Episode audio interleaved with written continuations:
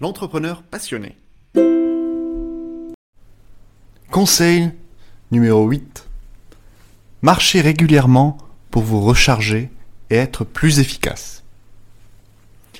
Entrepreneur, êtes-vous prêt à booster votre créativité tout en prenant soin de votre santé physique? Alors mettez en pratique l'art de marcher et dicter. Vous avez sûrement entendu cette citation de Bill Gates. Je marche pour réfléchir. C'est comme un brainstorming en mouvement. Et il a raison. Une conférence à suivre, écoutez-la en marchant. Des formations en ligne, vous pouvez faire cela en marchant dans un parc lorsque les conférences ne sont pas trop complexes. Écoutez des livres, des magazines en marchant. Dictez toutes vos idées, ne cherchez pas toujours une cohérence. Restez focalisé sur une idée simple.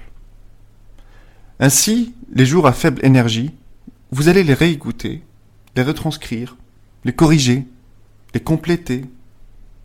Ça va provoquer en vous une stimulation.